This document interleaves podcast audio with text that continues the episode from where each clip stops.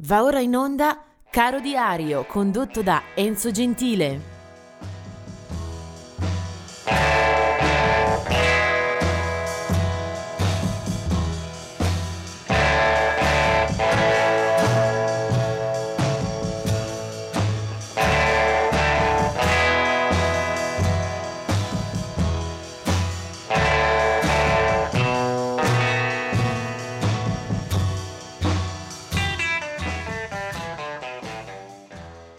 Ed eccoci al 3 di gennaio che eh, si apre per quanto ci riguarda con eh, alcuni lutti. Eh, del 1980 è la morte di Amos Wilburn.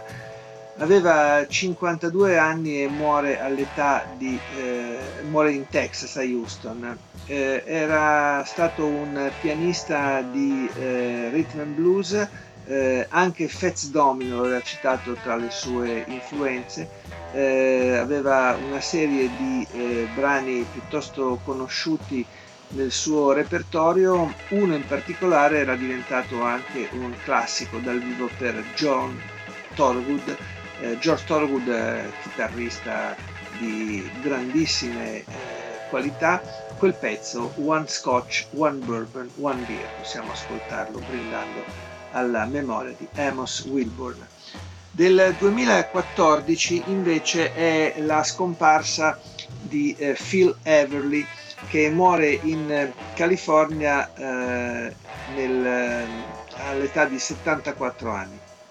Insieme al fratello Don aveva eh, costituito nel 1957 una bellissima coppia artistica eh, gli Everly Brothers.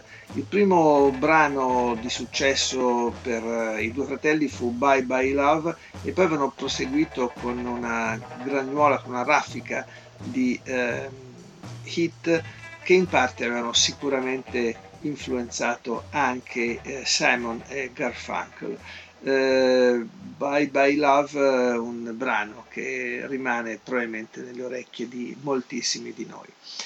Eh, poi del 2021 la, morte di, la morte di Jerry Marsden, eh, ovvero Jerry and the Peacemakers, eh, il gruppo che per qualche tempo, molto poco di la verità, eh, fu un po' l'alternativa ai Beatles a Liverpool. Beatles che ricordiamo perché nel 1926 è la nascita invece di George Martin, ovvero colui che ha dato il suono ha dato un po' l'impaginazione eh, ai dischi in studio dei favolosi quattro di Liverpool. George Martin era sempre dietro la console, dietro il mixer, alla regia di quella favolosa discografia.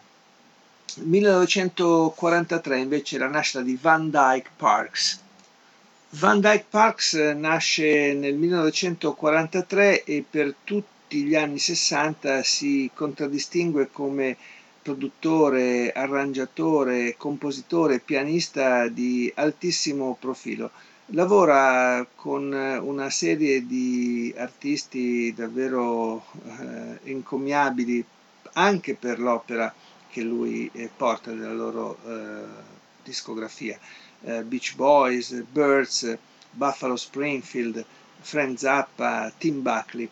Poi dal 68 si dedicherà anche a una sua propria carriera, eh, sempre a buonissimi livelli, magari non di grande popolarità presso il grande pubblico, ma eh, sempre contraddistinta da una ottima qualità. Il suo primo album è Song Cycle del 1968, da lì poi produrrà anche alcune eh, operazioni eh, live eh, sempre da seguire con affetto e attenzione.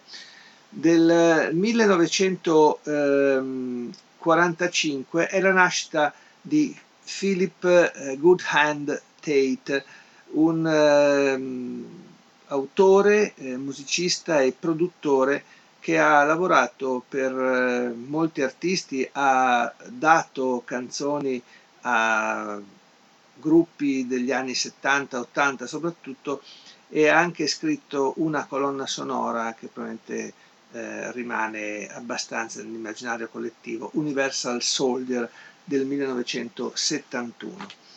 Eh, altra nascita importante, 1946 nasce John Paul Jones, ovvero il basso e le tastiere dei magnifici Led Zeppelin. Eh, John Paul Jones è forse la figura eh, meno visibile della band, ma non la meno importante.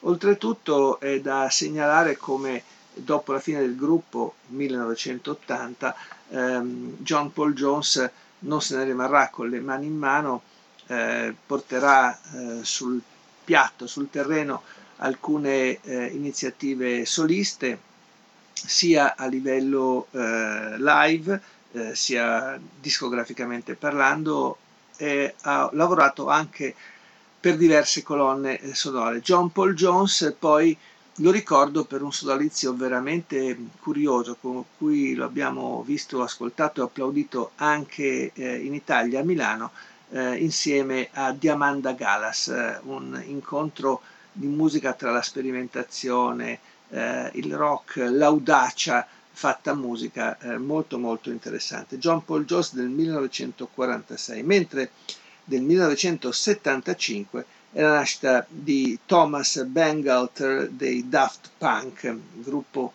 misterioso quanto eh, di successo e di culto.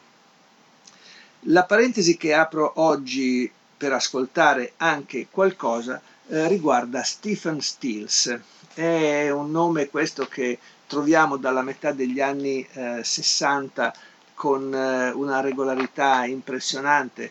Eh, innanzitutto era alla guida dei Buffalo Springfield, eh, poi è entrato di prepotenza nella storia, nelle cronache con eh, Crosby, Stills, Nash e talvolta anche Young.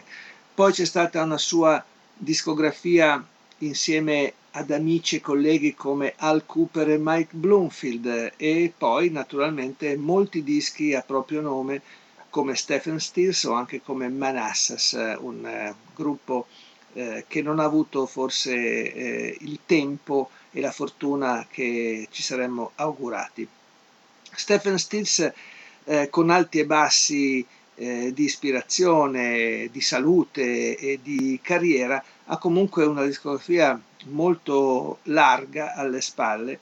Eh, il pezzo che voglio farvi ascoltare per lui che è un chitarrista e un eh, vocalist eh, di chiarissima fama, eh, l'ho scelto però per coinvolgere, per abbracciare un altro dei miei preferiti, in questo caso Neil Young. Infatti c'è un album che forse pochi ricordano, del 1976, in cui eh, si attribuisce quel pacchetto di canzoni alla Stills Young Band è in effetti il gruppo di Stephen Stills a cui si aggiunge come rinforzo appunto Neil Young. È un'unione che forse potrebbe aver offerto di più, eh, le canzoni scivolano via gradevoli ma sicuramente non è l'impronta eh, più profonda che i due hanno lasciato, però mi piaceva pensare in quel gruppo di figure così litigiose e così cariche anche di astio reciproco nelle diverse eh, stagioni, eh, un momento di unione e di incontro. Per cui siamo nel 1976, eh, questa è la Stills Young Band e il brano che dà anche il titolo all'album è Long May You Run.